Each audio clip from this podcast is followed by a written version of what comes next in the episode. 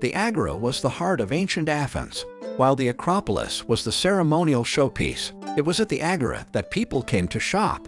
Businessmen struck deals, laws were passed, and theaters hummed with nightlife. It was a lively place where the pace never let up, much like modern Athens. Thanks for joining We Go Trip on this walk through the ancient Agora. On this one-hour walk through the Agora, we'll see, well, frankly, what we see today is largely just a humble field of rubble.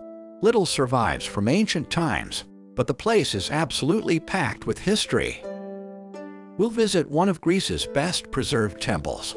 We'll see a rebuilt stoa and tour a fine museum that highlights the origins of democracy. The Agora of today is a quiet, uncrowded spot, nestled in the shadow of the Acropolis.